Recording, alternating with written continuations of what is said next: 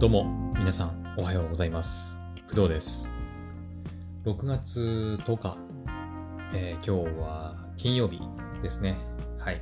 1週間の最後かと思います。で現在の時刻は6時20分。はい。えっ、ー、とねちょっとまあ寝坊じゃ寝坊か。うん。ちょっとねいつもより遅く起きまして。はい。まあちょっとそれ以外にもね、ちょっと遅くなってしまった理由はあるんですけど、うん、ちょっとね、お腹の調子、あの、潰瘍性大腸炎ではなくて、あの昨日夜食べたものがね、ちょっと、うん、ちょっと紹介しようかなとはね、思ってるんですけど、はい。まあちょっと昨日食べたものがね、はい、あまりお腹にいいものではなかったので、ちょっとそれでね、お腹壊したりして朝からね、ちょっと苦しんでたりとか、あ、とはね、ちょっと今日のこの配信の本題にはなるんですけど、それを話すために、こう、ね、私の方でもちゃんとこう、調べてから喋ろうと思って、ちょっとその動画をね、ちょっと見たりしていて、ちょっと遅くなりました。はい。まあ、といってもね、今回の、ま本題なんですけど、そんなに喋ることはないんですよね、本当に。うん。ちょっとどれだけ喋れるかわからないんですけど、そもそもね、情報自体がまずそこまで出てないっていうのもありあるので、ちょっとどこまで喋れるかわかりませんが、はい。じゃあ早速ね、えー、今回の本題いきたいと思います。はい。今回の本題というかお話ししたいのは、えー、昨日の午前の8時、違う、7時か、7時ぐらいからやってたネットフリックスのね、Geek to Week っていうのが、はい、今週行われておりまして、で昨日の、まあ、日本時間の朝7時ぐらいから、えっ、ー、と、ネットフリックスの Geek to Week のアニメデイみたいなものが行われてたんですね。はい。で、私もね、リアルタイムでその動画を見てたわけでは実はないんですけど、はい。で、この前の配信で、いつだっけ？昨日だっけ？一昨日かな？一昨日ぐらいの、ですね。一昨日ぐらいの配信で、まあ、そのネットフリの Geek to Week の話をしたんですけど、えー、その時にね、サイバーパンク、えー、2077っていう、まあ、ゲームがありまして、そのゲームの、まあ、アニメーション、まあ、アニメ化が、まあ、されて、サイバーパンクエッジランナーズっていうね、まあ、タイトルになってるんですけど、はい。まあ、その情報がね、昨日出ました。はい。なので、今回は、えー、サイバーパンクエッジランナーズのちょっとお話をできたらいいなと思っております。はい。といってもさっきも言ったように、本当にね、あのー、なんだろう、映像がちょっとま公開されたりとか、あの、サイバーパンクのね、制作陣の、あの、裏話的なものが公開されたりとかっていう程度で、あの実際にそのアニメのキャストとか、まあ、主題歌だとかっていったところはね、まだ何にも、あの公開されてなくて、あとは、あれですね、公開日が決まったってことくらいかな。うん。なので、まだまだね、情報が出てないっていうか、出たばっかりなので、まあ、そこまでね、今回長くならないとは思うんですけど、うん。はい。というわけで、えー、早速見ていくんですが、えっ、と、まずあの公式サイトがあります。はい。ちゃんと用意されてます。Netflix のね、アニメーション作品って結構公式サイトがなかったりっていうね、場合もあって、この前話した、えっ、ー、と、やばい、タイトルが出てこない。ヴァンパイア・イン・ザ・ガーデン。うん。っていう、まあ、えー、あれは全部で5話かな ?5 話、ん？違う、5話じゃない、6話？あ、5話か。あれ？うん、まあ、それぐらいのね、ちょっと短い。まあ、映画で言うと長めの2時間半くらいある長さのアニメーション、ヴァンパイア・イン・ザ・ガーデンっていうね、作品がありましたが、あれは、えー、公式サイトがなかったですよね。うん、公式ツイッターはあるけど、公式サイトがない。みたいなアニメだったんですが、今回のサイバーパンクエッジランナーズに関しては、ちゃんとアニメーション用の公式ホームページが用意されていると、うん、いう感じになりますね。はい。今後ね、そのキャストだったり音楽みたいな情報が公式サイトでちゃんと公開されていくのかはね、ちょっと、うーん、なんか微妙ではあるんですけど、うん。現在もね、別にそのキャラクターの情報とか書いてあるわけではなくて、まあ、簡単なイントロダクションと、あとギャラリーということで、公式のティザー動画、舞台裏の動画、限定映像、みたいなものが見れるようになってるだけって感じですね。はい。で、まあ、あのそもそもなんですけど、サイバーパンク2007 2077だっけ？サイバーパンク2077か。っていう、まあ、もともとゲームなんですけど、ご存知の方はどれくらいいるのかな？うん。私もね、あの、名前は知っています。はい。名前は、あの、結構ね、有名な作品でもあるのかなと思いますので、私も一応知ってはいますし、まあ、どれどんなゲームなのかっていうおおよそのことはね、わかるんだけど、実際に遊んだことはないです、私も。はい。だから、その、ゲームをプレイしたユーザーじゃないと楽しめない作品になってるのか、まあ、それとも私みたいに、あの、ゲームの内容を全然知らない、ゲームは一切やったことがない人間でも、まあ、楽しめるようになってるのかっていうところなんですけど、あの、まあ、パッと見た感じね、私の完全に、偏見というか、第一印象ではありますけど、あの、ゲームはやってなくても全然楽しめる内容になってるんじゃないかと、うん。あの映像とかね、見て、なんとなく思いました。うん。そのゲームの主人公と、そのアニメの主人公だで登場人物を見た感じ、なんかね、別にそのゲームの、や、ゲームで描かれてるものをそのまま描いてるっていうのとはまたちょっと違うみたいだね。はい。なんかちゃんとそのアニメはアニメで、主人公の名前なんだっけな？えっ、ー、とね、名前がね、どっかに書いてあったと思うんだよね。えっ、ー、とね、インタビューの中で何か言ってたんだよな。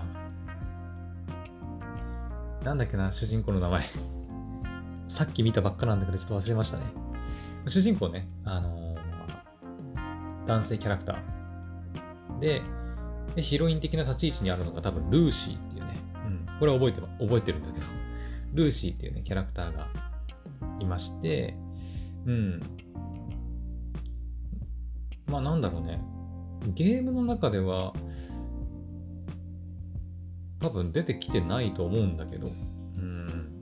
まあ実際にプレイしたわけじゃないので、ちょっとあまり深くはわからないんですけど、はい。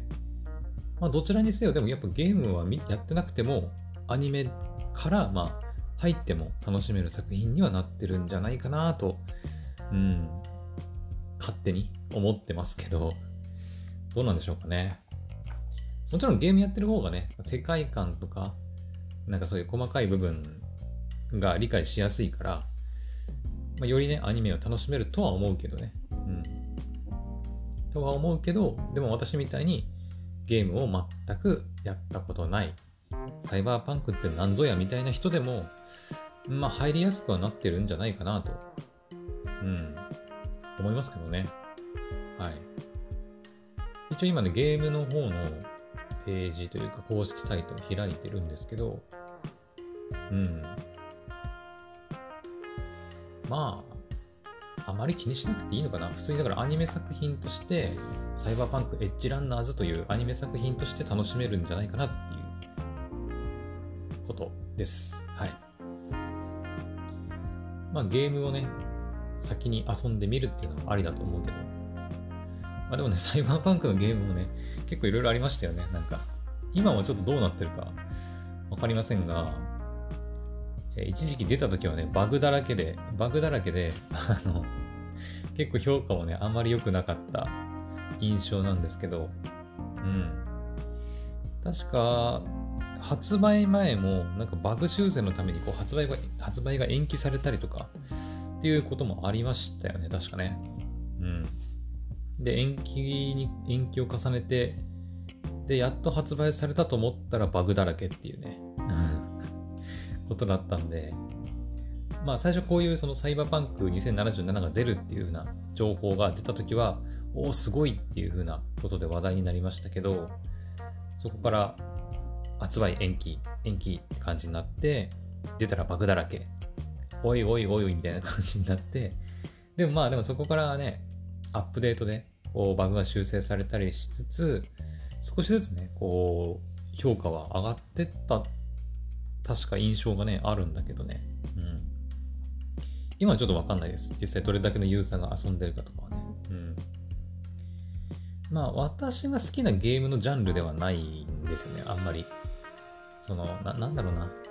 まあ、オープンワールド系のゲームは別に嫌いじゃないんだけど、まあ、ちょっとこの、なんだ、アウトローというか、うん。なんか、ギャングとかさ、なんかそういうのが出てくるゲームだよね。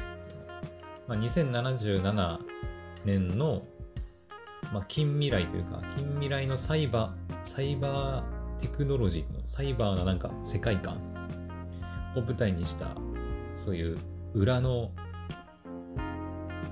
世界の話、体をなんか機械で改造してサイボーグ化してみたいな、そういうゲームだと思うんですけど、うん、しかもね、これ18歳以上対象のゲームになって、まあ、グロテスクなね、シーンもあのもちろんありますし、まあ、表現とか出てくるね、まあ、話というかね、なんだろう、内容自体がやっぱりちょっとこう、あまりその、子供にいい影響を与えるゲームでは ない。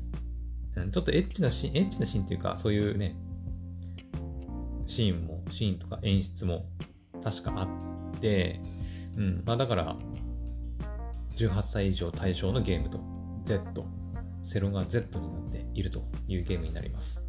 まあ、アニメはその辺結構抑えられているのかなと思うけど、まあ、でもティーザー動画見る限り、その、まあ、血がブシャーみたいな、銃で、あの、敵のね、顔をこう、バーンみたいなのとか、敵の腕をこう、なんだっけな、なんかワイヤーみたいなやつでこう、スパーンみたいな、簡単に切り落とすみたいな、うん、シーンとかもあったので、まあ、グロさは、まあ、アニメでもある程度、うん、表現されてはいるとは思うけど、うん。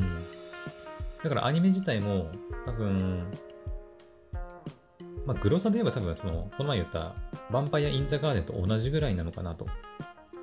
あれもね、その、血が出たりとか、まあ、ヴァンパイアなんでね、血を吸ったりとか、あと戦闘シーンもあったりするんで、まあ、血がこう飛び散るシーンとかもあったので、で、ネットフリックス上では確か15歳未満だか以下のね、視聴は、あの保護者のうんたらかんたらみたいな、うん、ことが書かれてましたけど、まあ、おそらくそれの類になるんじゃないかなと。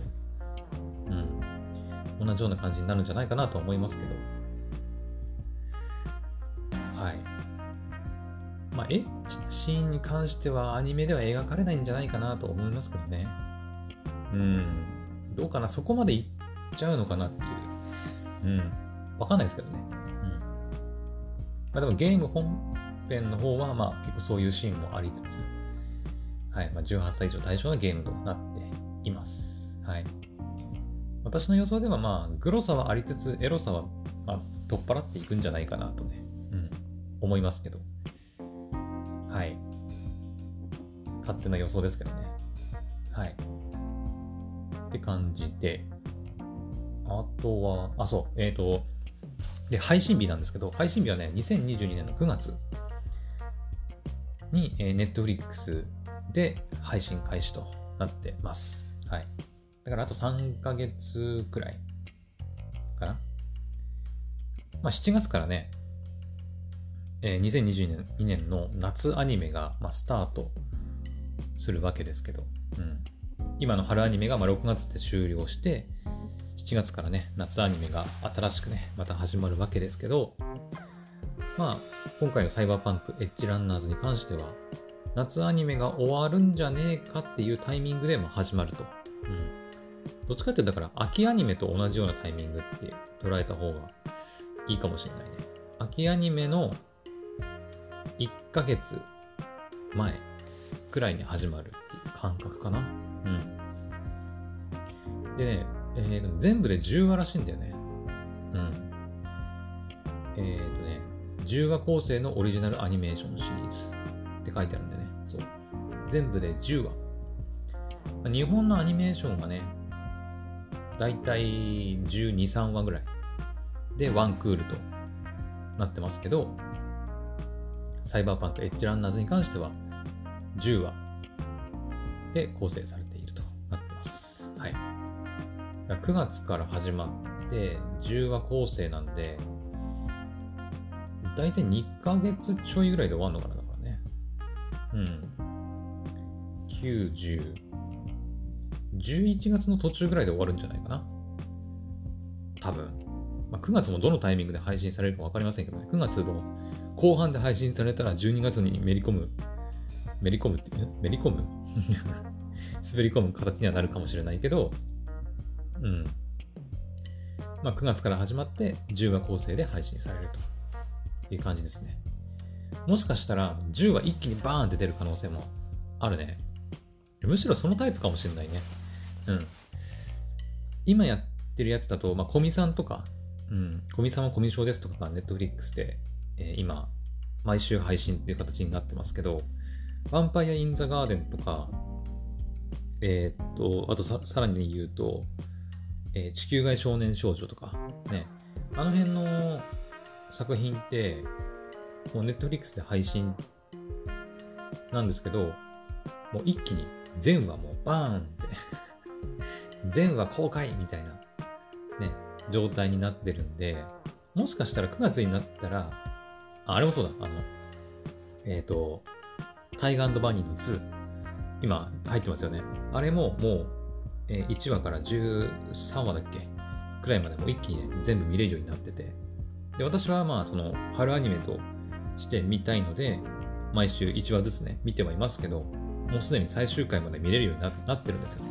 うん。ネットフリックスは結構この手のタイプが、うん、多いかなと思うので、もしかしたらサイバーパンクエッジランナーズもそのタイプじゃないかな、配信方法としては。うん。だからまあ、何月に終わるっていうよりは、9月に全部配信されて、あとはもう好きなように見てくださいみたいな感じかもしれないね。うん。まあ、だとしても私はまあ1週間に1話ぐらいのペースでゆっくり見ていこうかなと思ってますけどね。はい。というわけで、Netflix で2022年9月から配信開始となっています。はい。で、一応まあ公式のね、サイトのイントロダクション、まあ、ちょっとしたものなんだけど、えー、サイバーパンクエッジランナーズはテクノロジーと人体改造が一般化した巨大都市で、多くの犠牲を払い困難を乗り越えながらアウトローの、ん？だから日本語が変だな。ちょっと待って。え？なんかちょっと日本語が変だな、これ。一応、Google 翻訳とかでサイトを翻訳してるわけじゃないんだけど、ちょっと、日本語訳変だな。ちょっとね、あの、巨大一般化した巨大都市で多くの犠牲を払い困難を乗り越えながらアウトローの傭兵みたいなとこで終わってんだよね。え？みたいな。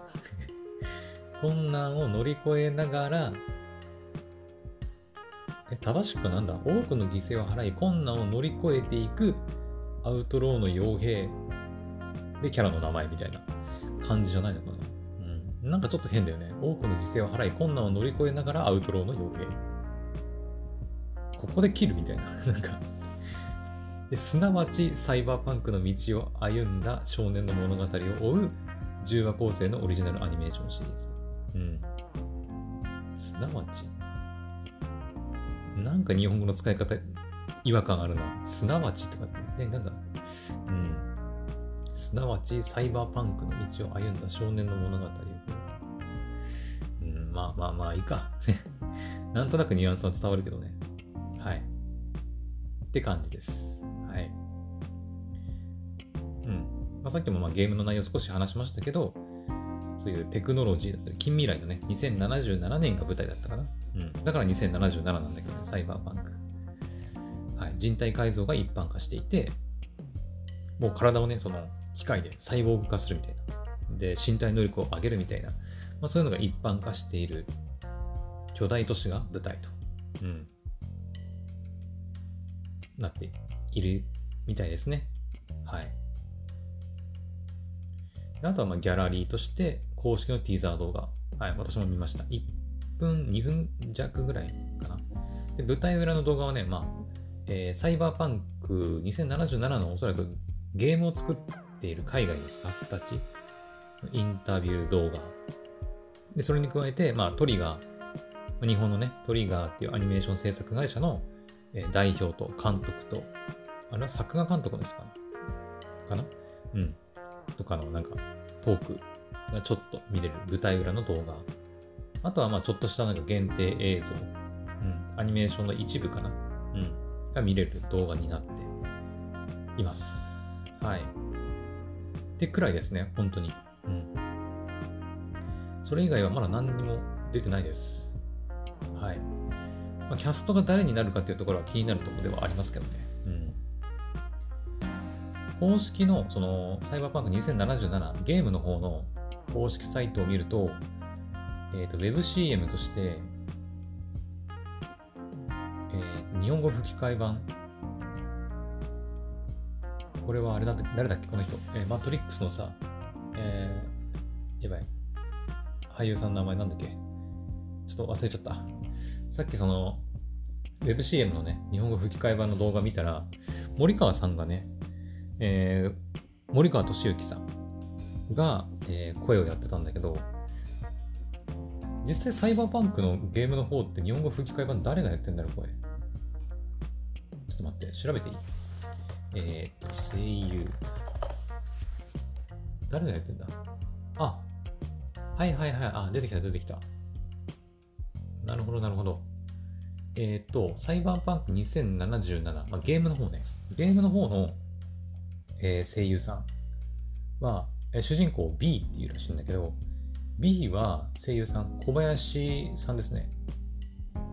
これなん、なんて言うんだっけ？小林、あの、あれ、あの、あの人、えっ、ー、と、ゴールデンカムイの、近広、近広さんだ、そうそうそうそう。近広さん、小林近広さんが B の声をやっているみたい。ゴールデンカムイの主人公の、えー、不死身の、なんだっけ、えっと、不死身の高高杉じゃなくて、杉杉本だ、杉本。不死身の杉本の、えー、声をやっている小林近弘さん。ただね、もう一人声優が書いてある。これなんだろう？清水梨沙さん。ななんか女性、あ、そういうことかな。えいや、サイバーパンクの主人公って女と女性、あ、男と女で選べんのかな？ちょっとね、実際に遊んだことがないので、わかんないんだけど、一応なんか B の声優として小林千佳弘さんと清水梨沙さん、2人書かれてますね。うん。で、ジョニー・シルバーハンドは森川さんか。うんうん。ジャッキー・ウェルズが上田洋二さんだっけか、これ。えっ、ー、とね、上田洋二さんだね。うんうんうん。宮あと、ティーバグ、宮島エリさんかな。うん、なるほどね。日本語キャスト陣も結構いるんだね。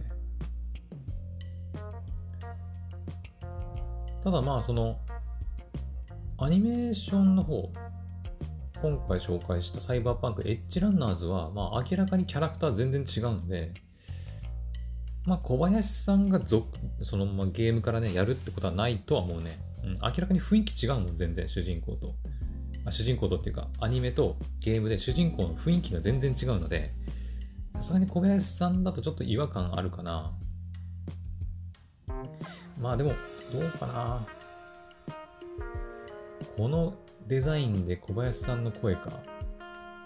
小林さんの声ってさ、まあ、ゴールデンカムイの杉本の声とか分かる人なら、あの、ななんとなく分かると思うんだけど、結構やっぱ大人の男性っていう感じがね、こう落ち着いた雰囲気っていうかね、な印象があるんですけど、サイバーパンクエッジランナーズの主人公は、どっちかっていうとなんか、まだ若くて、なんか、やんちゃやってるみたいな。まあ、やんちゃっていうか、アウトローなんだけど、アウトローだから、まあ、やんちゃやりまくりなんだけど、うん、なんか、もうちょっと若い男性のキャラっぽい印象かなっていう、うん、感じなので、小林さんはちょっと違うかなっていう気はしますね、個人的に。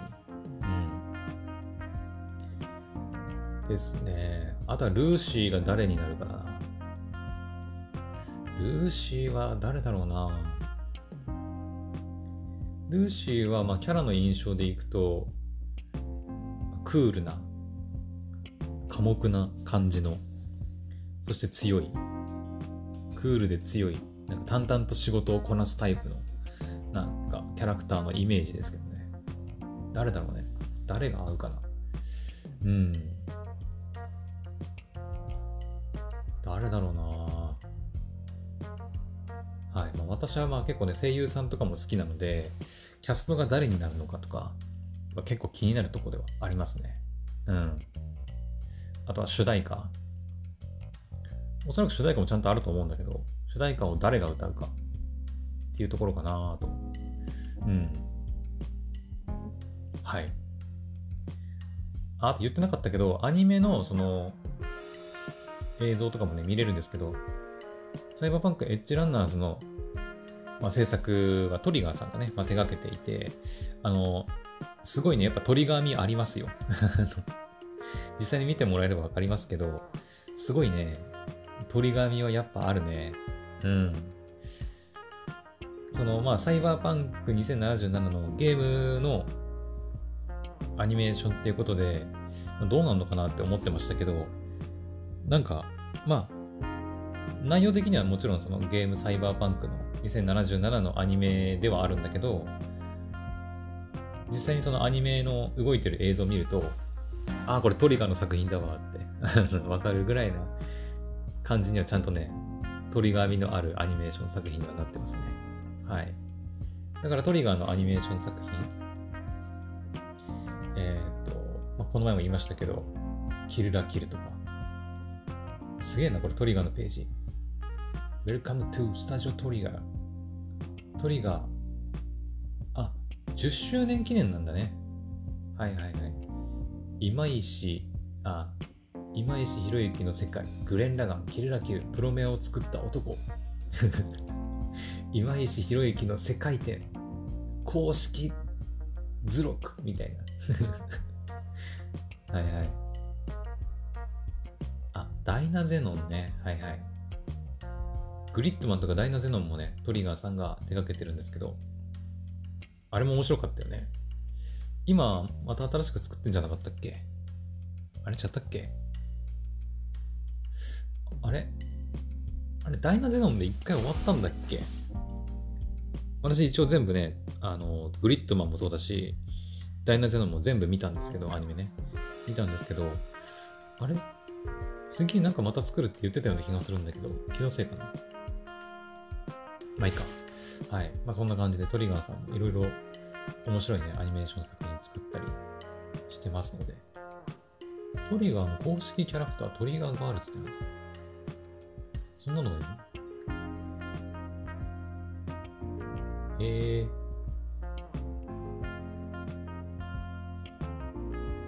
あ、こんなのもあるんだ。えー、面白いね。ちょっと後でゆっくり見よう。はい。応援イラストみたいな感じかな。This month's illustration. うんうんうん。はい。というわけで、結局30分くらい喋っちゃったけど、えっ、ー、と、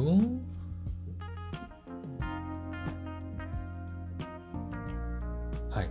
というわけで、えー、今回は、えー、ゲームサイバーパンク2077のアニメ化ということで、えトリガーさんが手掛けるサイバーパンクエッジランナーズというアニメーションアニメーション作品についてお話ししてきました。はい。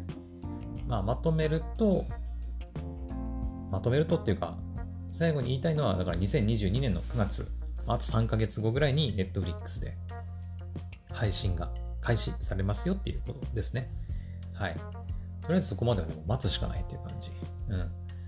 まあ、もしね、続投、情報がね、あの、キャストとか、主題歌とかっていうのが発表されたら、まあ、気分が乗れば、あの、お話ししようかなと思いますけど、はい。うん。まあでもあと3ヶ月ぐらいしかないからね、もう始まるの待つだけでもいいとは思うけど、うん。はい。一応概要欄とかにね、公式サイトとか貼っておきますので、はい。実際に自分で見てみたいなっていう方は、チェックしてみてください。はい。というわけで、えー、今回はここまでにしようかなと思います。それではまた次の配信でお会いしましょう。バイバイ。